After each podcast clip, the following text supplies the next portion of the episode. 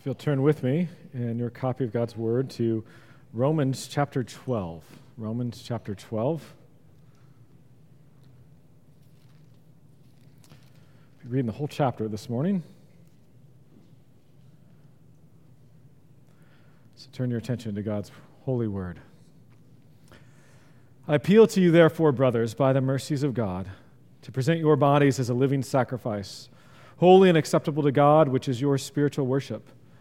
Do not be conformed to this world, but be transformed by the renewal of your mind, that by testing you may discern what is the will of God, what is good and acceptable and perfect. For by the grace given to me, I say to every one among you, not to think of himself more highly than he ought to think, but to think with sober judgment, each according to the measure of faith that God has assigned. For as in one body we have many members, and the members do not all have the same function, so we, though many, are one body in Christ and individually members one of another. Having gifts that differ according to the grace given to us, let us use them. If prophecy in proportion to our faith, if service in our serving, the one who teaches in his teaching, the one who exhorts in his exhortation, the one who contributes in generosity, the one who leads with zeal, the one who does acts of mercy with cheerfulness. Let love be genuine.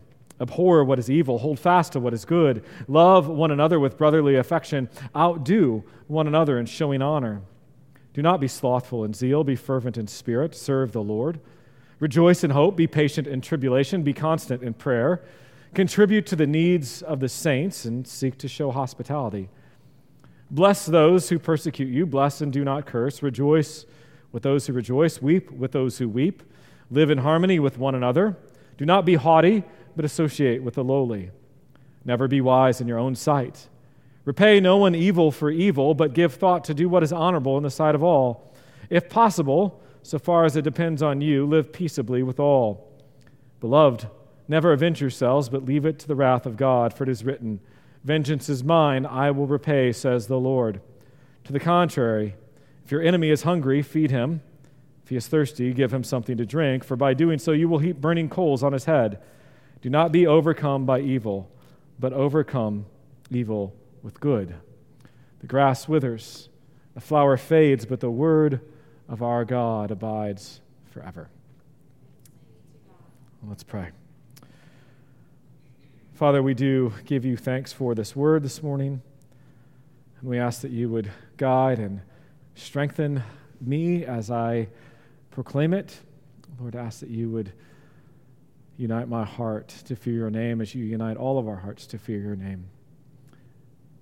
Fill me, fill this place for your glory, Lord, for our good and joy. In Christ's name, amen. Backbiting, bitterness, resentment, gossip, arguments over petty things disengaging because something was done that you didn't like or not enough was done around something you think is essential. It sounds like politics or maybe, you know, extended family. Yet, too often, these words are true and very descriptive of the church.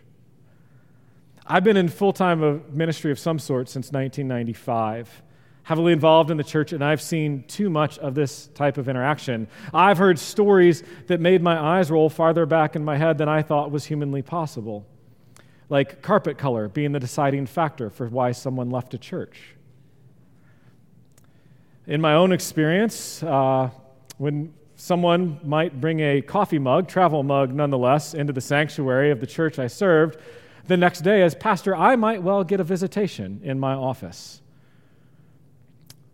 I also just heard of someone who left their church that they'd been at for years because they visited a megachurch, and in the hallway of the children's wing, there was a um, vending machine that gave out free king size candy bars. And the people's response to their pastor that they left was, Free king size candy bars, who can pass that up? Now, there's a lot of issues with that one, but uh, that I don't really want to touch. And then, you know, further, if I want to deal with the elephant in the room, and I, and I don't necessarily, and I tread lightly here, if you haven't noticed, there's this thing called COVID that can be fairly divisive. And then you add to that the politics of the day. There's ads already running for an election two years from now. You add to that the politics of the day, and it's been a bit of a powder keg in the church in general. And it all makes me sad as a pastor and just as a Christian. This is not what is supposed to mark Christian interaction. We are not to operate like the world. We are to be different. We are to stand out. Too much have we been influenced by the ways of this world. So, what are we to look like? How are we to be different? As we continue in our series on the church and re engaging in the life of the church, this is what we're going to look at this morning the life of the believer, the life in fellowship in a sense, and, and in community and in the world as well. And, and there's numerous ways I could have gone dealing with fellowship. I could have looked at one another passages, but I just thought that this broad overview that Paul goes through in Romans 12 is really helpful. And he addresses, he addresses so much of this. It's, it's not exhaustive and how one is to live, but it certainly gives us plenty to consider. You've already heard it read through gives us plenty to consider and plenty to, to pray that the Holy Spirit would work the image of Christ more and more into each of our lives.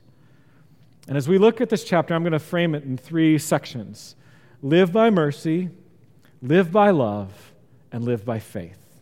So live by mercy, by love, and by faith. So this chapter is Paul's first in his grand letter here that focuses on instruction rather than doctrine.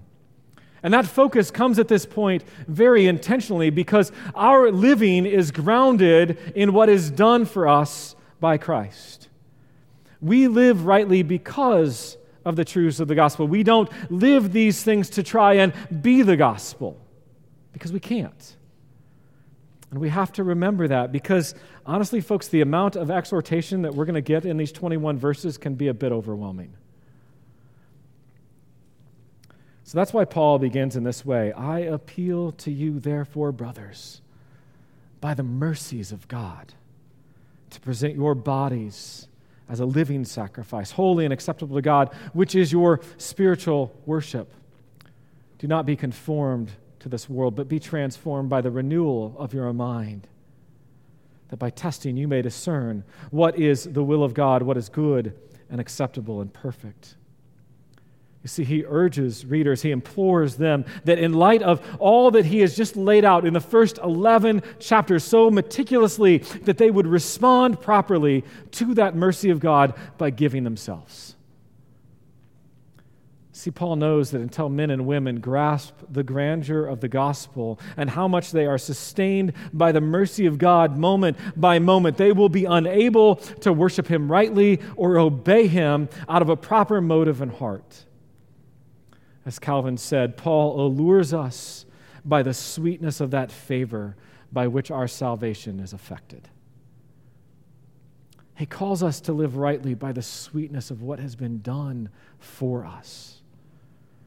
And so we're to be living sacrifices, giving ourselves for the glory of God and for the good of His people. And to do that, we cannot, we must not be conformed to this world being fashioned and molded and formed in the ways of the world is off limits. Uh, think of how the world is described. It's described as the, the, the world is darkened in their understanding, Ephesians 4. The world does not seek to honor God, but suppresses the truth of God in unrighteousness. That's how Paul starts off the whole letter to the Romans. And as believers, we're called to live our lives for the glory of God. And the system of the world will not applaud us in that endeavor, nor will they aid us. Therefore, our minds need to be transformed. We must shun the pattern of this world, shun it. What we see and hear in the public square, and, and just imagine what goes on behind closed doors with what we actually are seeing in the public square today. Because that's them putting on their good face.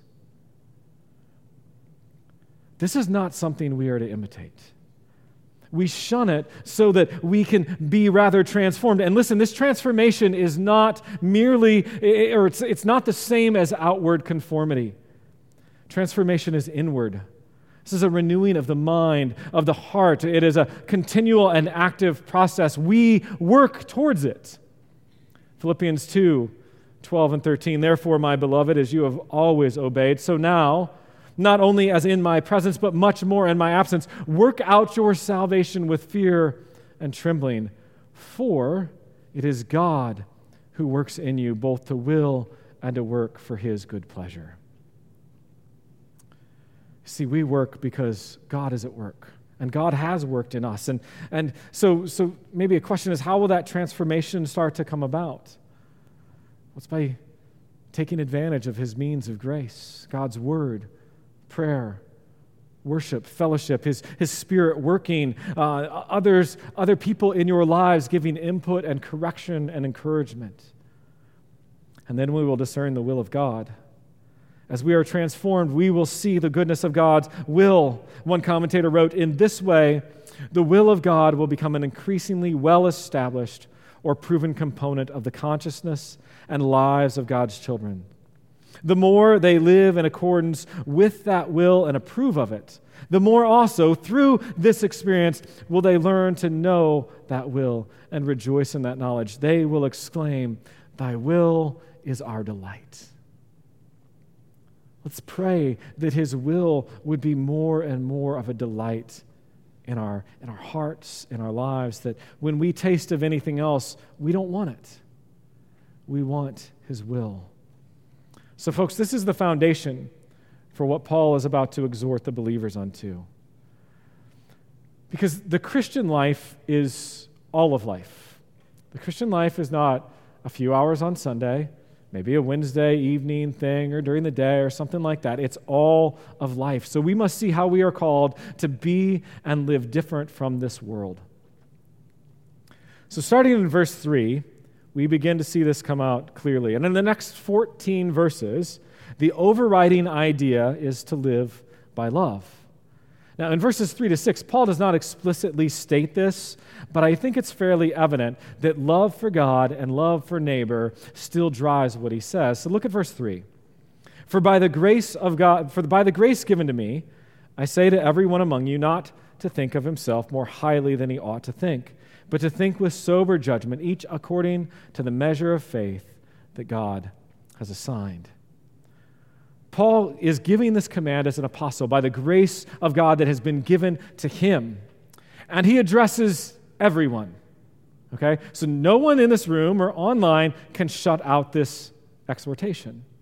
He addresses absolutely everyone. No member of the church is exempt. And the call is this assess yourself rightly.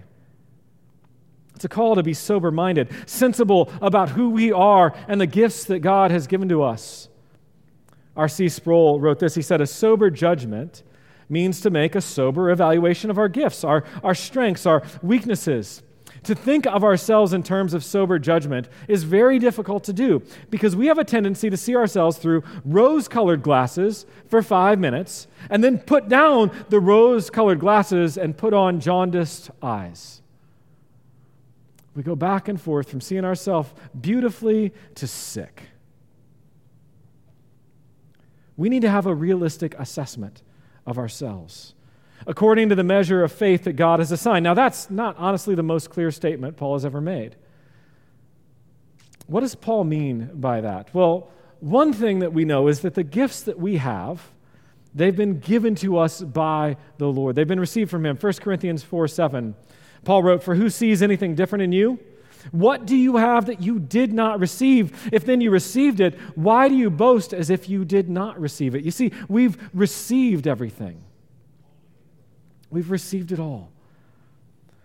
And in light of that truth, I believe Paul is teaching that we have all been given gifts, all of us. Every believer has been assigned a gift from the Lord for the benefit of the body. You could look at 1 Corinthians 12 or Ephesians 4. And listen, they're different. We do not all have the same passions or motivated uh, desires, motivated skills, which I think in some ways is, is a way of looking at our gifting. And listen, that's a good thing. It's a good thing. And if we can see this rightly, that we've all been given a gift in the Lord's wisdom, it's going to not only lead to unity, but to health in the body of Christ as we all serve in that lane in which God has called us and we all participate in the full life of the church. So we serve where we're gifted and all participate in the whole life of the church. So, with that being said, you've been gifted by our Lord. Are you using what God has in His wisdom given to you? Are you using what God has in His wisdom, not in, in somebody else's, not in some gift assessment or whatever, in His wisdom, what He has given to you? Okay. From that point, we come to the unmistakable call of love in verses 9 through 16. And Paul here, as John Stott pointed out, adds ingredient upon ingredient to his recipe for what makes Christian love. And Stott broke this down into 12 components. I, I borrowed much of that and whittled it down a little bit more to 10. So we're going to go through 10 components here. So the first thing is sincere. Love is sincere. Let love be genuine. Let it be without hypocrisy. We, folks, don't pretend to love others. Okay? We, we had, I saw one guy wrote about this. He said, people, especially early on in the COVID debate, he's like, people are complaining about masks, but you've all been wearing masks to church for years. Right? Too many of us have pretended and we've hidden behind masks, and yet we were so mad about having to put one on. We're actually to love each other. The church must not be a stage where we work to move ourselves up the ladder of notoriety, but it must be a garden where sincere love is nourished and it flourishes. There is no sense in which the pretentious love of the kind that Judas displayed to Christ when he kissed him and betrayed him is to be anywhere in the church. So, love is to be sincere. Second, it's to be discerning. Abhor what is evil, hold fast to what is good. Love is not naive, it's not blind. That's the, the, next statement. Love is not blind sentiment, it is traditionally said to be. On the contrary, it is discerning. It is so passionately devoted to the beloved object that it hates every evil which is incompatible with his or her highest welfare. Folks, if there's evil, it will hurt others and it will hurt us. We should abhor it. We should detest it. We should hate it. And we should cling and hold fast to what is good. Shove off and hold on to. Abhor what is evil, hold fast to what is good. So love is discerning. Third, it's affectionate. Verse 10 love one another with brotherly affection.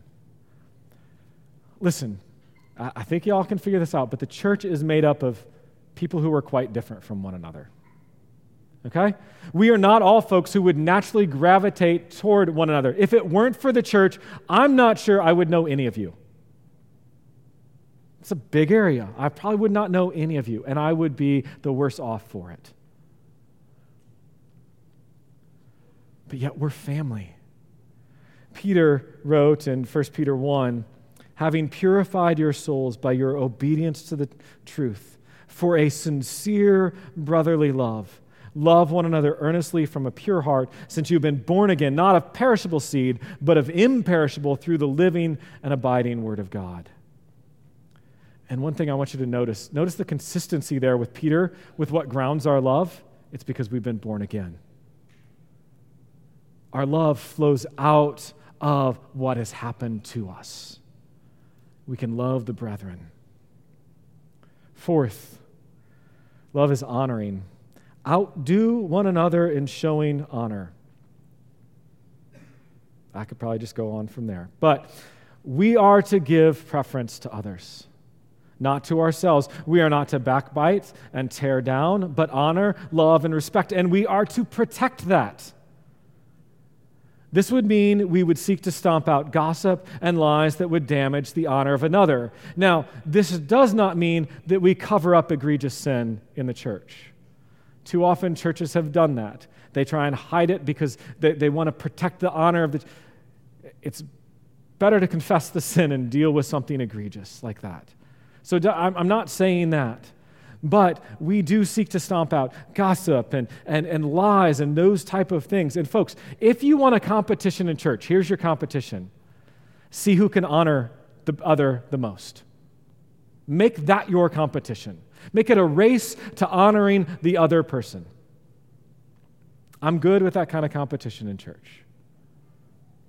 So, love is honoring. Fifth, it's fervent. Do not be slothful in zeal, be fervent in spirit, serve the Lord. Don't be lazy in your love. Okay? Every time I hear slothful, I think of whatever that movie was with the sloth in it. What a, Zootopia, if anybody's seen Zootopia, and that thing, thing moves so. And if you've ever seen a sloth, they the name is very apt here because they're extremely slow. But don't be, don't be slothful. Don't be lazy in your love, in your service to the Lord. As you serve the body of Christ, you are to spend yourselves with actual enthusiasm. Imagine if this were the case in the church, in, in our church, in any church. I don't think you'd hear people stand up front saying, We need volunteers. If we spent ourselves enthusiastically for the church, served in love, we wouldn't have that issue. Sixth, love is hopeful. Verse 12, rejoice in hope, be patient in tribulation, be constant in prayer. Hope is so, so key to the Christian life. Think of what Paul wrote a few chapters earlier in chapter 5. Therefore, since we have been justified by faith, we have peace with God through our Lord Jesus Christ. Through him, we have also obtained access by faith into this grace in which we stand, and we rejoice in hope of the glory of God. Not only that, but we rejoice in our sufferings, knowing that suffering produces endurance, and endurance produces character, and character produces hope. And hope does not put us to shame, because God's love has been poured into our hearts through the Holy Spirit who has been given to us. Folks, hope does not put us to shame. Hope is essential, and hope, hope will fuel our patience in the midst of tribulation and trial. It'll fuel our endurance, and hope will fuel your prayers as well. When we have the sure hope that God is working, we can then rest in the refuge that He is for us, and we can love others freely, even in the midst of our own tribulation and suffering. Seventh, love is caring. Verse 13. Contribute to the needs of the saints and seek to show hospitality. The church is a generous place. It's a generous place. We care for the saints, which means, means we need to be aware of needs as well, not in gossip again, but to love and to serve. And I'm, I'm thankful for the generous nature of this particular church. But my guess is there's other needs out there. Like you're struggling, you're like, I, I could use a couple meals this week or something. Like, let us know so that we can serve. We have deacons who want to do that kind of stuff and, and help organize that. That's their, their calling. And then hospitality. Now, hospitality is a bit different today than it was then. Hospitality was shown to visitors and sojourners, and part of that call was because God's people had been strangers and aliens themselves. And today, there's hotels for travelers. You know, when we, we travel somewhere, we don't just go knock on somebody's door and say, Can you put us up for the night, please? Though I have experienced that overseas. And it, it is, it's still there. But, and, and now there's, there's shelters for the other needs. And, and we can certainly support shelters, and, and we should, and serve. But I would say we can be hospitable in other ways as well. Because, folks, people are more isolated and lonely than you know. We're overly busy people. Uh, whether it's truly busy or busied on devices or whatever it may be. And most of us live in neighborhoods that are dominated by back porches and privacy fences rather than front porches and screen doors. When I was a kid growing up, my parents could tell where I was just by, like, you know, around the neighborhood. Like, I couldn't tell that now. I have to use Find My iPhone. We're isolated.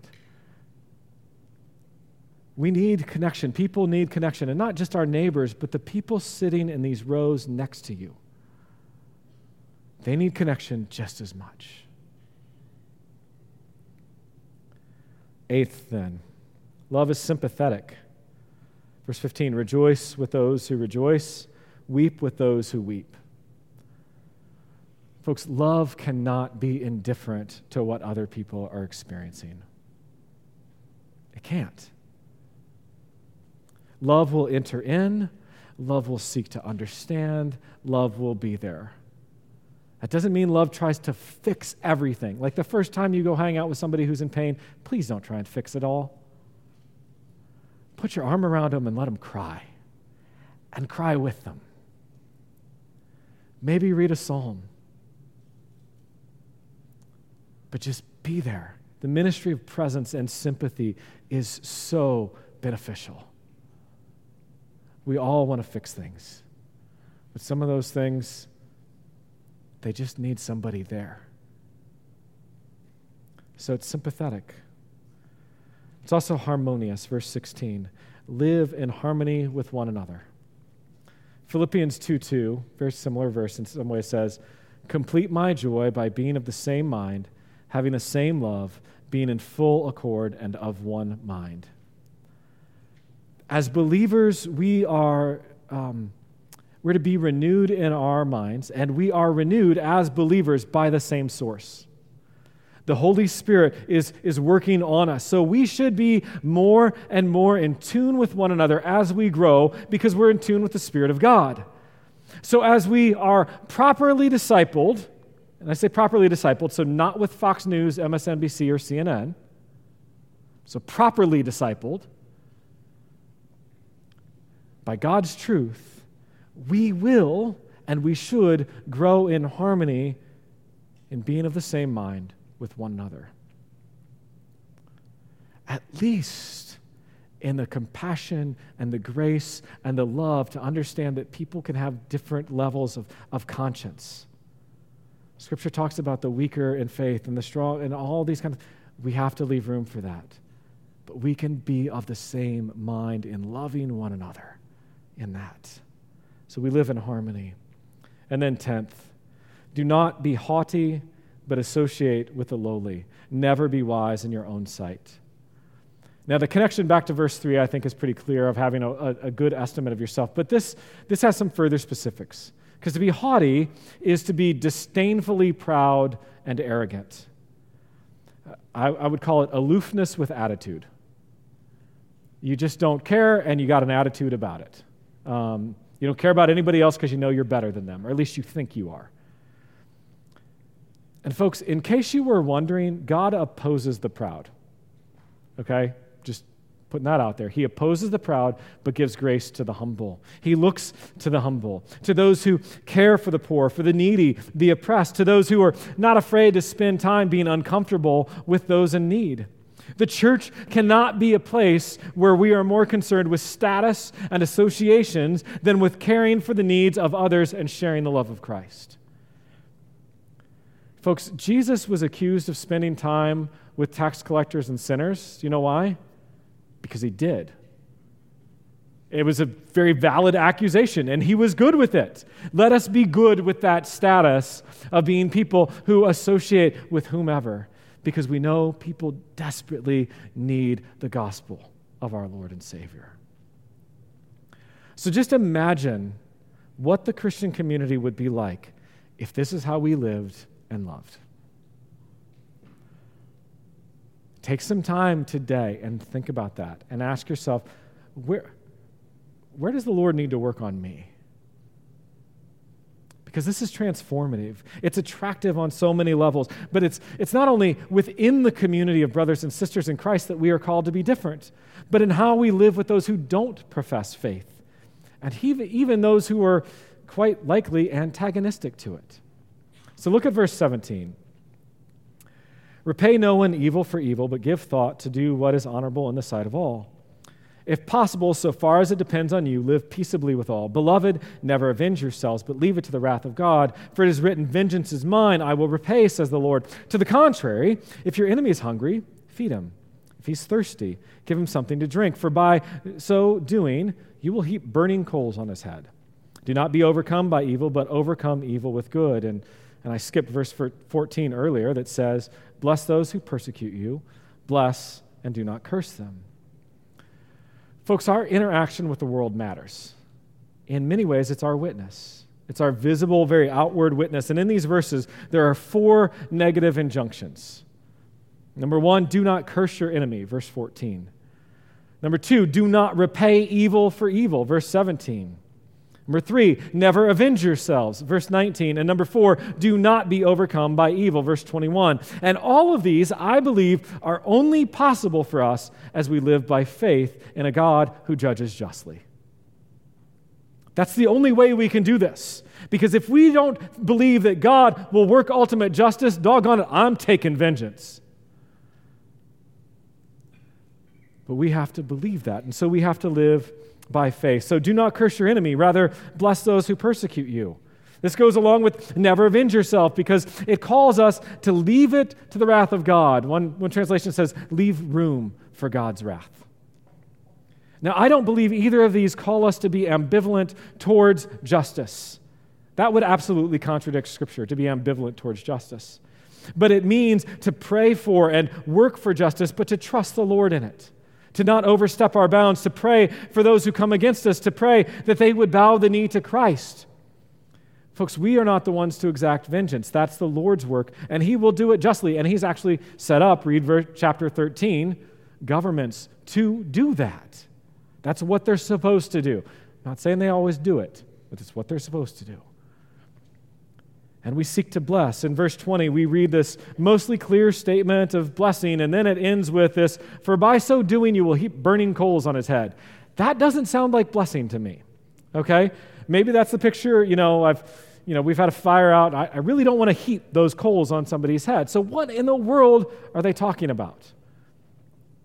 Well, there's a ton of interpretations possible, but I believe the best in this context is something along these lines that the coals of fire in that view symbolize the burning pangs of shame and contrition resulting from the unexpected kindness received. The wronged person's magnanimous behavior, returning good for evil, has this effect. So, as we don't return evil for evil, but return good for that evil, it, it, it just produces this in the other person like, how, how does that happen? Like, what, what are they doing? And they feel shame over it. So we don't repay evil for evil, but we consider what is honorable as well. In Peter's first letter, he's dealing with persecution and the persecuted church in many ways, and he writes in chapter 2, verse 12 Keep your conduct among the Gentiles honorable, so that when they speak against you as evildoers, they may see your good deeds and glorify God on the day of visitation. And then down in verse 15, for this is the will of God, that by doing good you should put to silence the ignorance of foolish people. And all of this, of course, echoes Jesus' teaching, right? Matthew 5 16. Let your light shine before others so that they may see your good works and give glory to your Father who is in heaven.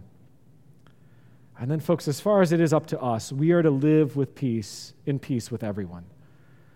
That's the life of, Christ, of the Christian. And, and really, that's, that's wise living. James 3 17. But the wisdom from above is first pure, then peaceable, gentle, open to reason, full of mercy and good fruits, impartial and sincere. And a harvest of righteousness is sown in peace by those who make peace.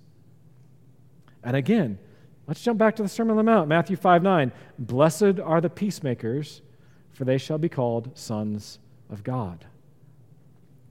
We should do everything, we should strive to be at peace with everyone. Look at Hebrews 12 14. And in all of this, we overcome evil with good. We are not overcome as we live by faith. We walk in step with the Spirit of God and we trust. We, we rest. We take refuge in the Lord. Folks, this was a quick overview of this chapter. Could have gone in a lot more detail. But I think what it's showing us is that the life of the Christian is a very serious one. We are called to something very serious, but something very beautiful. Imagine a life lived like this. we cannot be people who surrender to our base desires, but we must be transformed by the renewing of our minds in all of life. In the community and outside, our fellowship with Christ must inform our interactions with anyone and everyone. And so I know that these are daunting. I know that these can be overwhelming. But as those in Christ, we have hope to live this way. The only one who ever fulfilled all of this is Jesus. We have the, the way of Christ instead of the way of the world because Christ gave himself instead of us for the ways we've so often broken this. You know, not only did he perfectly live in this way himself, but he, like I said, he gave himself for us, but he also gave us his spirit to empower us, to strengthen us, to transform us more and more into the image of Christ, to mold us not to the image of this world, but to the image of Christ. This is the life of the church that we have to engage in. It's a life lived by mercy, by love, and by faith. Let's pray. Father, thank you for this word. Thank you for how you love us and care for us, your grace in our lives. We pray that you would strengthen us and give us wisdom to live what is daunting, but yet beautiful and glorious and true. So be at work in us, we pray in Christ's name. Amen.